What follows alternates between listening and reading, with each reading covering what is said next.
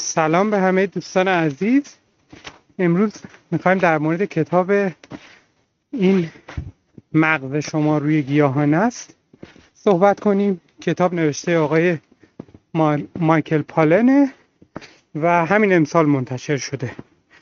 کتاب در مورد کتاب رو کسی نوشته که قبلا سابقه نوشتن تو زمینه گیاهان زیاد داشته.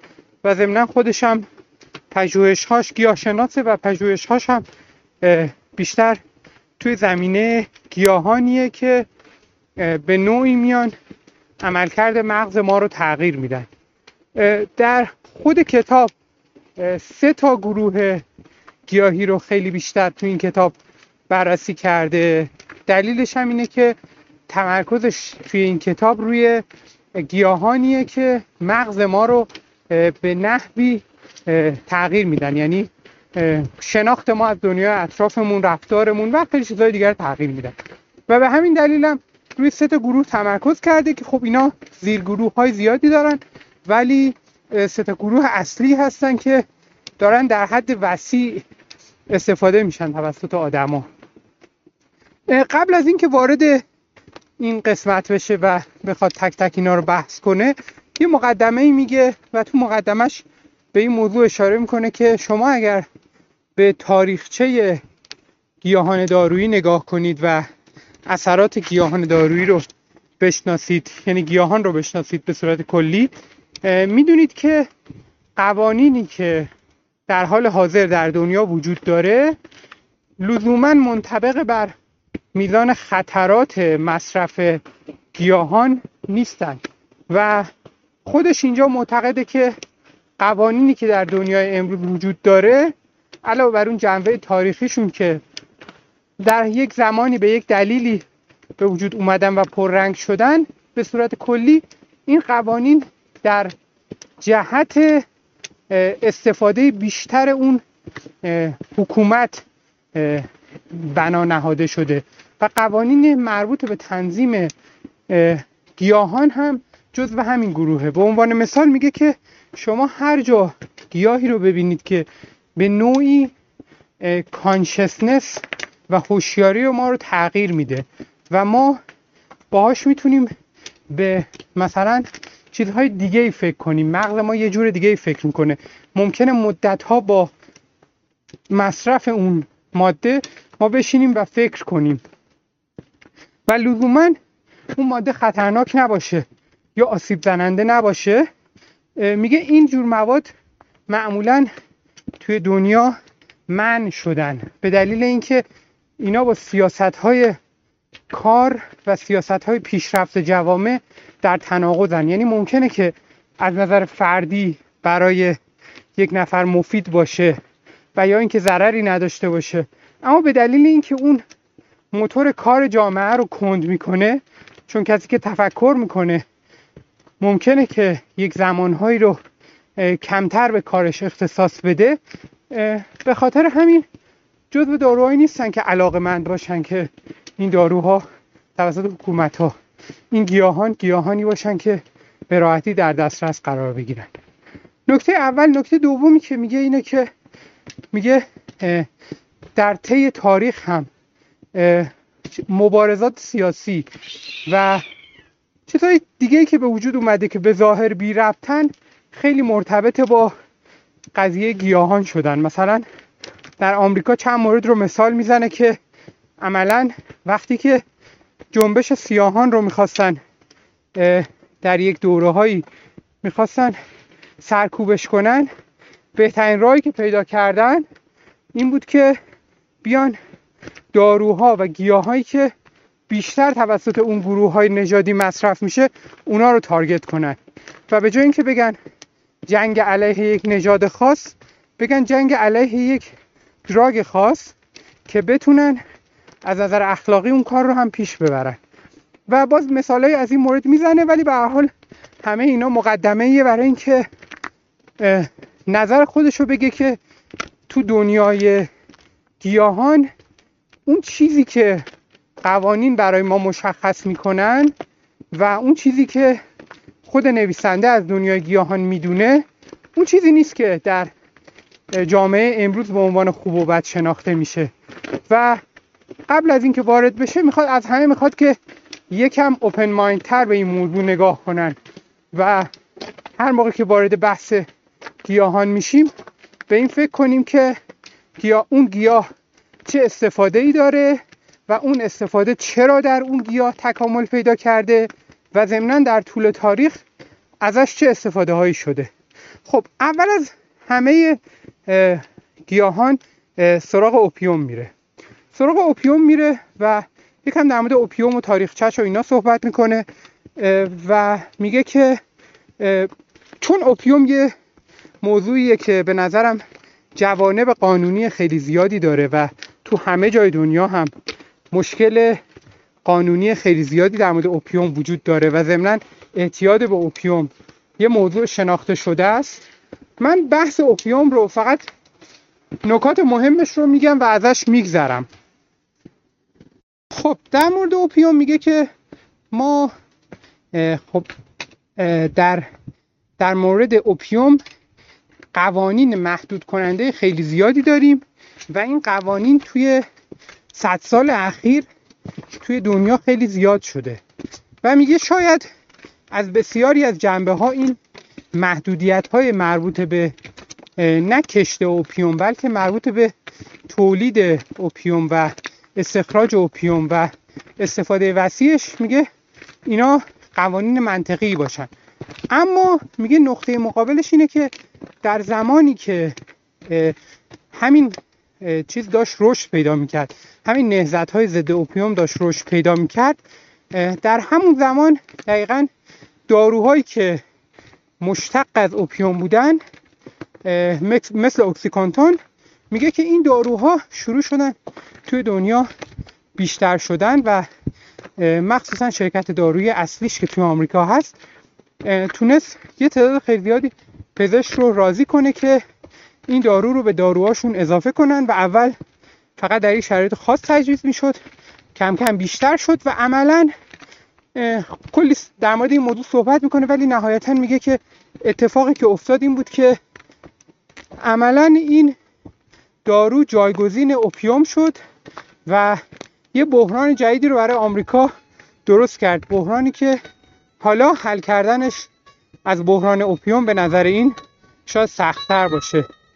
به دلیل اینکه الان در حال حاضر با یه صنعت دارویی خیلی بزرگ طرف هستیم و ضمنا اون میزان عدد اعتیاد به اوپیوم رسمی که داریم خیلی زیاده و اعداد غیر رسمی هم که داریم تا مثلا حدود ده میلیون نفر و بیشتر هم می‌رسه. و خب تو چند سال اخیر منم خودم چند تا کتاب دیدم در رابطه با همین موضوع. که این فراگیری اوپیوم در آمریکا چه مشکلاتی رو اخیرا ایجاد کرده و در دوران کووید هم این موضوع خیلی پررنگتر شد. نهایتا پرونده تا یه حدی بسته شد.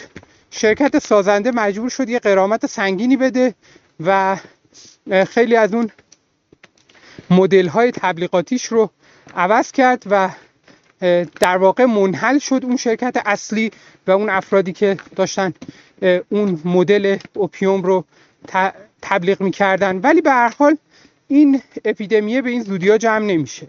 در مورد اوپیوم نظرش به صورت کلی اینه که اگر اوپیوم در قالب همون مدل هایی که در گذشته استفاده می شد یعنی در قالب یه فرهنگ های خاصی برای استفاده های خاصی و به میزان کم و ضمنا با دانش کمتر استخراج اوپیوم انجام می شد در اون حد احتمالا نه اعتیاد چندانی ایجاد می‌کرد نه این اپیدمی های بزرگ رو ایجاد می‌کرد و این مشکلات جدید رو ایجاد می‌کرد.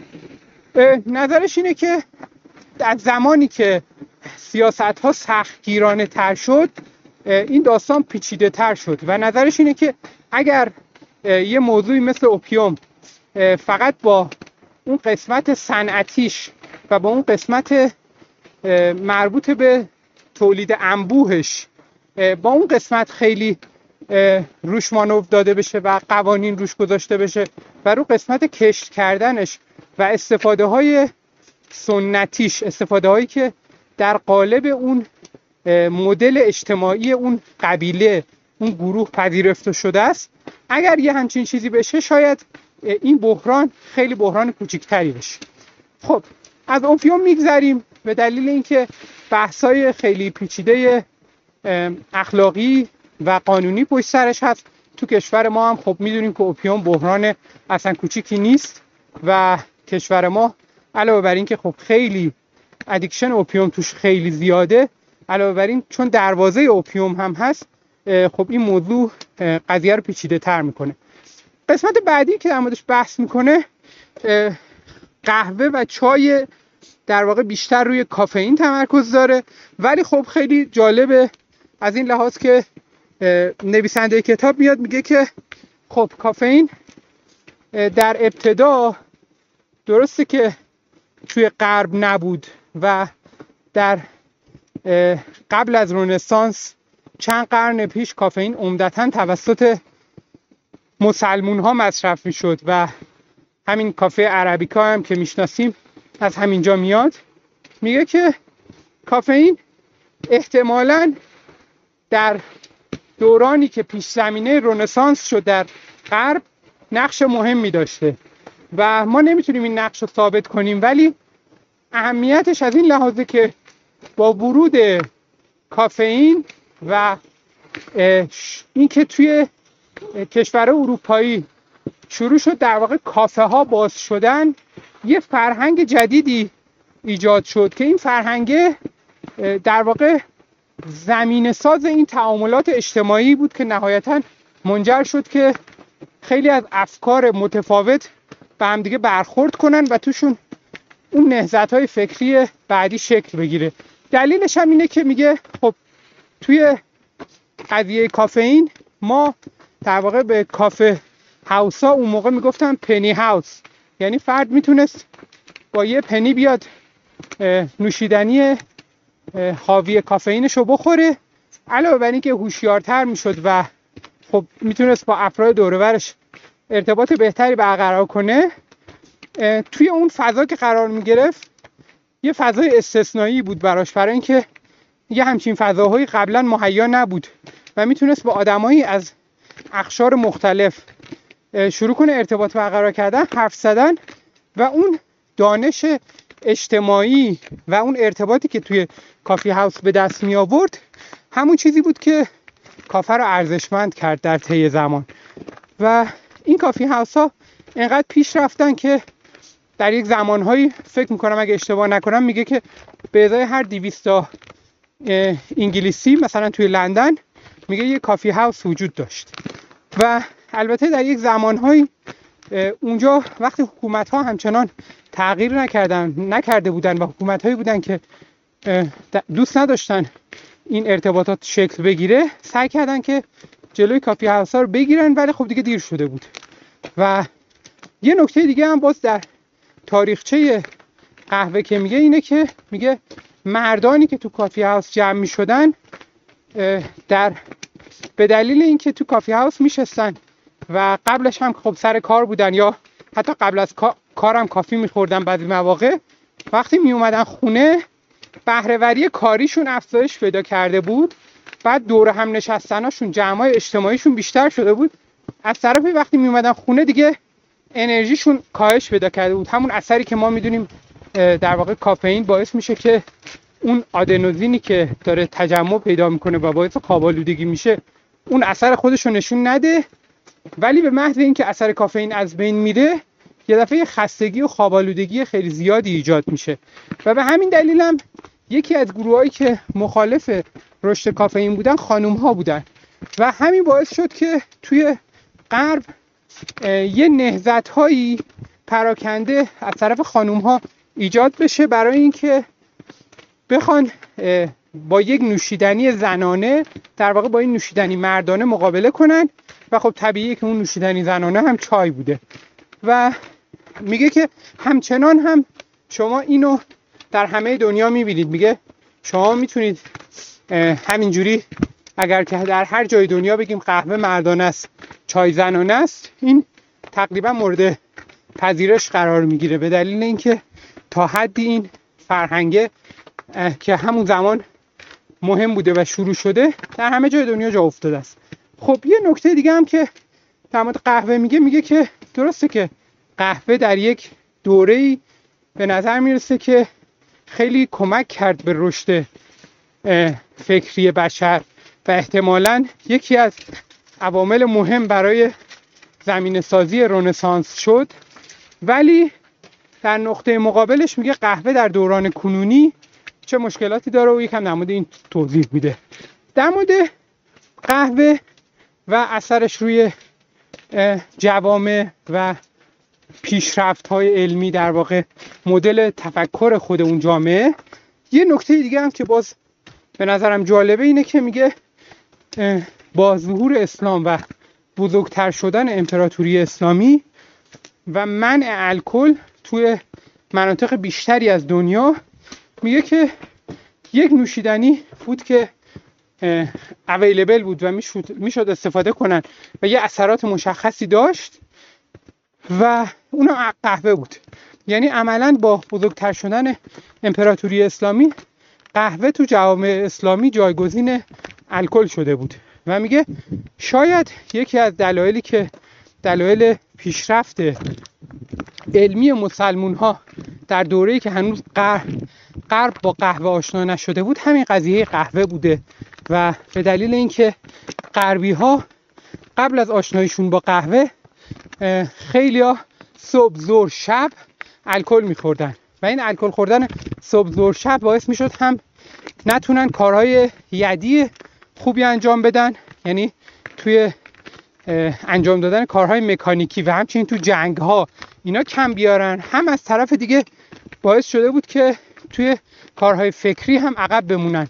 چون یکی از معدود نوشیدنیایی بود که خراب نمی‌شد و همه جا در دسترس بود و خب به دلیل اون عادتی هم که می‌دونیم ایجاد میشه قهوه رو میخوردن.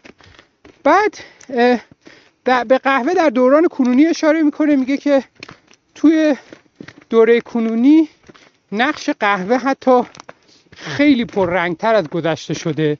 ولی در مجموع خود نویسنده با همه تحقیقاتش به جایی رسیده که قهوه رو فقط محدود کرده نهایتا به هفته یک روز و میگه ما اینقدر قهوه رو داریم توی آمریکا مثلا اروپا توی غرب کلا بیش از حد مصرف می‌کنیم که الان ما دیگه از قهوه به عنوان یه چیزی که مغزمون رو تغییر بده برای بهتر شدن استفاده نمی کنیم بلکه موقعیت پایه ما روی قهوه است. یعنی ما صبح که بیدار میشیم قهوه می‌خوریم و ممکنه در طی روز هم چند تا قهوه بخوریم و فردا صبح که بیدار میشیم همچنان قهوه های حتی دیروز صبحمون هم تو سیستممون هست. چون مثلا یه چیزی حدود بسته به سرعت متابولیسم آدما ولی به صورت متوسط دوازده ساعت بعد از خوردن قهوه هنوز یک چهارم قهوه تو سیستم ما هست. و میگه که اینقدر فاصله های خوردن قهوه ها کم شده و اینقدر قهوه همه جا در دسترس تو غرب و تو همه چی هست میگه که عملا ما کافئین رو تبدیل کردیم به فرم طبیعی زندگیمون و وقتی کافئین رو قطع می‌کنیم تازه مغزمون عادی خودش کار می‌کنه و بعد ما متوجه میشیم که مغزمون باید در حالت عادی چجوری کار کنه. اینو به عنوان یه مشکل خیلی مهم مطرح می‌کنه و خب یه مصاحبه ای هم با یکی از نویسنده هایی که توی پادکست قبلی به کتاباش اشاره کردیم که پژوهشگر خوابه یه مصاحبه هم با ایشون داره و میگه که عملا یکی از بزرگترین مشکلاتی که قهوه تو دوران کنونی ایجاد کرده اینه که ما قهوه رو می‌خوریم که اثرات خود قهوه بپره. و عملا تنها داروی قهوهمون شده خود قهوه چون ما بیخوابی می‌کشیم به خاطر اینکه هنوز اثر قهوه های قبلیمون شب مونده توی مغزمون و به همین دلیل کیفیت خوابمون کاهش پیدا می‌کنه. صبح که بیدار میشیم سرحال نیستیم دوباره قهوه می‌خوریم و دوباره همین سیکل ادامه پیدا می‌کنه و ما این سیکل رو قطع نمی‌کنیم و دیگه می‌پردازه به چیزایی که خب قبلا خودمون بهش زیاد پرداختیم. توی پادکست های دیگه هم بهش پرداخته شده. در مورد خود اهمیت خواب و مشکلاتی که قهوه ایجاد می‌کنه برای خواب. به صورت کلی نظر نویسنده اینه که قهوه در یک زمانی به رشد توسعه اجتماعی بشر کمک خیلی زیادی کرده و به نظر می‌رسه که تو چند تا برهه تاریخی قهوه اومده وسط و باعث شده که اون جهشه اتفاق بیفته. مثلا میگه در دوران انقلاب صنعتی چیزی که باعث شد ما بتونیم بر این ریتم شبانه روزی کره زمین غلبه کنیم و بتونیم شبا هم کار رو ادامه بدیم. و دیگه مثل بقیه حیوونا گرفتار این قضیه 24 ساعتمون نباشیم یکی اختراع الکتریسیته بود و لامپ بود و یکی دیگه هم قهوه بود. میگه این دوتا باعث شدن که ما اون دوران رشد رو داشته باشیم. ولی در حال حاضر که ما بیشتر دیگه ما اون نیروی جسمانی رو مثل گذشته نیاز نداریم چون کارهامون کارهای فکری شده. و ضمنا ما مدل فکر کردنمون هم تغییر کرده به دلیل اینکه مدل جامعه امروز تغییر کرده. میگه به نظر می‌رسه که در مجموع اثرات منفیش دیگه داره بیشتر میشه. مثلا یه مثالی که میاره میگه که شما اگر که میزان رشد استارباکس ها فروشگاه های قهوه تو آمریکا رو بیارین روی line و میزان رشد بیخوابی رو در آمریکا بیارین روی یه line می‌بینین که این line ها با هم حرکت می‌کنن. یعنی هر چقدر Starbucks داره بیشتر میشه بیخوابی هم داره بیشتر میشه. و این در واقع این مدلی که خوردن قهوه در حال حاضر در غرب هست رو نکوهش می‌کنه و میگه که این مدل الان به ما کمکی نمی‌کنه. الان برای اغلب آدما باعث بیخوابی میشه باعث میشه که عملکرد مغزیشون اون عملکرد عملکردی که باید نباشه ممکنه که مثلا تند و تیزتر حرکت کنن ولی لزوما بهتر حرکت نمی‌کنن. و ضمنا اینم به صورت مختصر بهش اشاره می‌کنم که مربوط به اون تکامل همزمان انسان ها و گیاهانه. میگه که خب فکر می‌کنین قهوه چرا تو گیاهان به وجود اومده اصلا؟ به دلیل اینکه قهوه و بقیه مشتقات گیاهی که به نوعی تفکر ما رو تغییر میده میگه اینا همشون در زمانهایی که به وجود اومدن و رشد کردن اینا همشون تونستن در روی رفتار حشرات و حیوانهایی که با اینا سر و کله می‌زدن تاثیر بذارن. به عنوان مثال میگه که اگر یه انکبوت قهوه بخوره خب شروع می‌کنه به ظاهر سریعتر بافتن و لونه درست کردن. ولی لونه انکبوتی که داره درست می‌کنه اشتباهات زیادی هم توش داره. و این لونه ها رو و این خونه انکبوته رو به راحتی می‌تونن خیلی از حیوونا خیلی از حشرات از لای درزاش در برن. بعد میگه که این یکی از مکانیسم های دفاعی اون گیاهه. چون گیاه به جای اینکه سمی رو تولید کنه که در لحظه انکبوت رو بکشه سمی رو تولید می‌کنه که عملکردش رو کاهش بده. و چون عملکردش رو کاهش میده در بلند مدت اون کمتر سراغ گیاه میره. از طرف دیگه میاد. یعنی با چند تا مکانیزم گیاه هم بعضی از حشرات و موجوداتی که به ضررشون تموم میشه بعضی از اینا رو از خودش دور می‌کنه و ضمنا بعضی ها رو به سمت خودش میکشونه. یعنی میگه که می‌تونه با اون اون گیاهه با ماده که ساخته و با تغییر رفتاری که میده مثلا می‌تونه توی زنبورای اصل اون اضافه شدن بوی قهوه یا بوی اون گیاه خاص که ممکنه خیلی به درد بخور براشون نباشه ولی کمک می‌کنه به تقویت حافظهشون. یعنی اونا کمک می‌کنن به گرد افشانی گیاه و گیاه هم با تولید بوهایی مثل بوی قهوه کمک می‌کنه به زنبورا که یادشون بمونه که برگردن سر اونجا. بعد میاد میگه که خب در مورد خیلی از این مواد گیاهی که داریم صحبت می‌کنیم اینا به دلیل اینکه عملکردشون پیچیده است و روی آدما هم همین عملکرد پیچیده رو دارن میگه که وقتی که می‌خوایم کارشون هم بررسی کنیم می‌بینیم که همون پیچیدگی رو داریم. از همینجا نتیجه می‌گیره میگه که این مدل قهوه به نظر می‌رسه که دیگه الان کار کرده تکاملی برای ما نداره این مدل قهوه خوردن مداومی که همش ما روی قهوه ایم. در عوض مثلا یه اشاره می‌کنه به تاریخچه چای. میگه که چای اصلا همزمان با دوران رشد زن و رشد تفکرات خاصی بود توی چین که منجر شد به یک دوره ای که از توش یه نهزت ها و یا ادیانی بیرون اومدن که این ادیان همشون همراه با آرامشن. همراه با زیستن در لحظه بعد میگه اینا همه رو شما در خود قالب چای می‌تونید ببینید. بعد میگه مثلا چای سرمونی داره و تو قهوه شما خیلی کم خیلی خیلی نادر سرمونی پیرامونش پیدا می‌کنید. در حالی که تو چای پیدا می‌کنید. بعد میگه سرمونی چای یه سرمونی زیستن در لحظه است. یعنی چای یه ذره عملکرد مغزی رو بهتر می‌کنه و اون یه ذره بهتر کردن عملکرد مغزی باعث میشه که آدما با یه آرامشی دوره هم جمع بشن و ضمنا چون فرایند درست کردنش هم یه فرایند درست کردنیه که با فرهنگ های بیشتر شرقی گره خورده این فرایند هم فرایندیه که باز جنبه اجتماعیش مهمه. یعنی میگه که برخلاف قهوه که داروی تند ماست و در یک دوره کمک کرد به انقلاب های صنعتی. برخلاف اون چای داروی آرامش ماست. کمک کرده به اجتماعات و کمک کرده به این سرمونی ها بعد خلاصه در مورد این موضوعات خیلی صحبت می‌کنه اگر علاقه مند بودید به من بگید که من در مورد این موضوعات جداگانه باید صحبت کنم چون خیلی مفصله. و ضمنا می‌تونم کتاب های دیگه ای تو جلسات دیگه بیارم در مورد اینکه اصلا گیاهان هوشمندی گیاهان رو ما چجوری تعریف می‌کنیم و در طی تکامل گیاهان چگونه هوشمندتر شدن. حالا میریم سراغ قسمت آخر کتاب.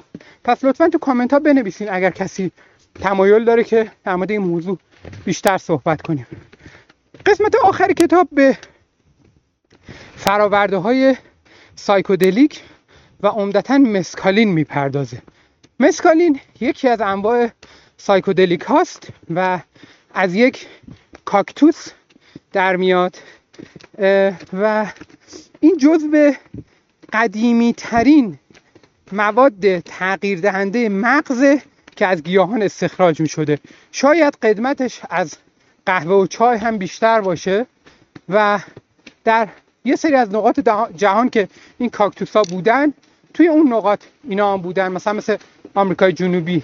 و توسط بومیان استفاده می شدن و خب تازه اینا کلا در دنیای غرب اینا شناخته شدن. یه موضوع مهمی که میگه میگه خب ما الان ما سایکودلیک ها موادی هستن که مدل تغییر آگاهیشون مدل تغییر کانشسنسشون با مدل تغییر آگاهی توی قهوه و چای و اینا فرق می‌کنه. اینا در واقع فرد رو بسته به دوزشون می‌برن توی حالتهای ذهنی که این حالتهای ذهنی بدون مصرف اینجور مواد تقریبا غیر ممکنه تجربه کردنشون. حالا بجز مثلا موارد مدیتیشن های خیلی پیشرفته و اینا.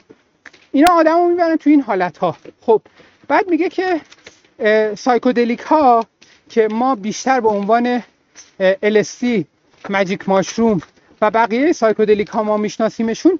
میگه اینا رو خب ما توی در موردشون تحقیقات زیادی داریم تو غربم شناخته شدن و اینا.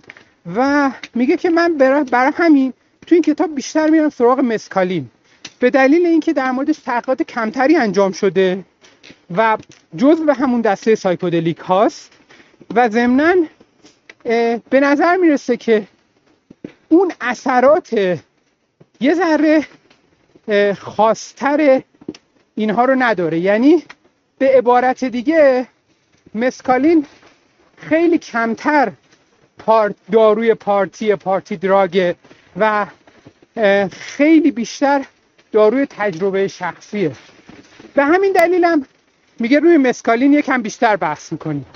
خب مسکالین رو از مواد مختلف گیاهان مختلف میشه گرفت ولی با بیشترین قلزت از یه نوع کاکتوس می‌تونن بگیرن و خیلی از انواع دیگه کاکتوس هم با قلزت های دیگه مسکالین رو دارن. میگه مسکالین توی فرهنگ آمریکای جنوبی عملا یه داروی مقدسه. میگه من یه بار به اینا گفتم که خب مثلا مسکالین هم داروی استامینوفن هم داروه یا یه چیزی شبیه این بهشون گفته. و اون برگشته گفته که نه استامینوفن داروه. ولی مسکالین یک ماده مقدسه. و به هیچ عنوان حتی اسم دارو رو هم روش نمی‌ذارن. به دلیل اینکه مسکالین و فراورده های مشابهش برای این فرهنگ ها خیلی مهمه. یعنی اینا با با کمک مسکالین از غم و رنج هاشون عبور می‌کردن. با کمک مسکالین مشکلات زن و شوهریشون رو حل می‌کردن. کمک مسکالین حتی میگه زمانی که آمریکای امروزی شناسایی شد و بومیان آمریکا زندگیشون مورد تهدید قرار گرفت یکی از ابزارهایی که کمک کرد بهشون که با این فاجعه کنار بیان و خب با این نسل کشیه کنار بیان همین مسکالین بود. در مورد مسکالین صحبت زیاد می‌کنه و نهایتا میگه که مسکالین یکی از بهترین سایکودلیک هاست و اثرش با بقیه سایکودلیک هاست متفاوته. تجربه شخصی مسکالین یک تجربه شخصی منحصر به فرد شناختی که به فرد میده شناخت خاص و میگه که احتمالا مسکالین در آینده استفاده های زیادی خواهد داشت. ولی همه سایکودلیک ها ولی یکی از نکات جالبی که تو این کتاب میگه میگه که من وقتی با بومیا و کسایی که اینا رو میشناختن و کش می‌دادن صحبت می‌کردم متوجه شدم که چقدر اینا دارن مقاومت می‌کنن که آدمای عادی و ساینتیستا با این گیاهان آشنا نشن و اصلا استقبالی نمی‌کنن از اینکه در مورد اینا مصاحبه کنن حرف بزنن اطلاعات بدن. به دلیل اینکه اینا معتقدن که این گیاهان مقدس استفادهشون استفاده های گهگاهی تحت نظر اون کسانی که توی قبیله می‌دونن باید چیکار کنیم باید استفاده بشه. و ضمنا معتقدن که وقتی که دانش از یه حدی فراتر میره و اینا در واقع صنعتی میشن و آدما هم در موردش اطلاعات پیدا می‌کنن دیگه گیر خودمون هم نمیاد. یعنی انقدر که قیمتش میره بالا و کشتش سخت میشه گیر خودمون هم نمیاد. که خب به نظر می‌رسه همه نگرانی های منطقیه. در مجموع یه خیلی خلاصه بخوام جمع بندی کنم.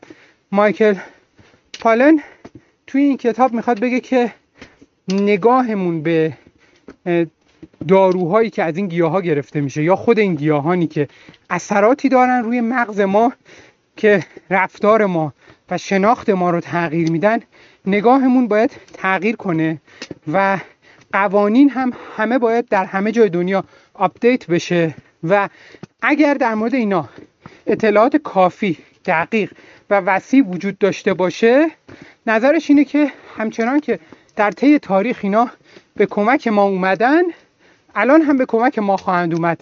خود من فکر می‌کنم که این که میگم من منظورم مصطفی امیریه. من فکر می‌کنم که سایکودلیک ها در آینده استفاده خیلی زیادی خواهند داشت. هم در روان درمانی به عنوان یک ابزار کمکی هم خودشون به عنوان یک ابزاری برای کنار اومدن با بسیاری از مشکلات زندگی امروز.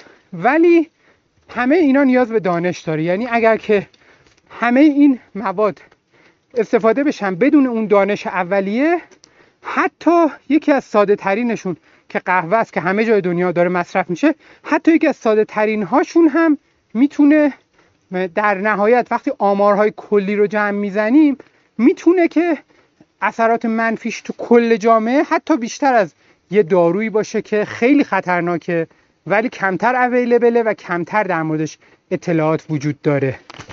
خیلی ممنون. خدا نگهدار.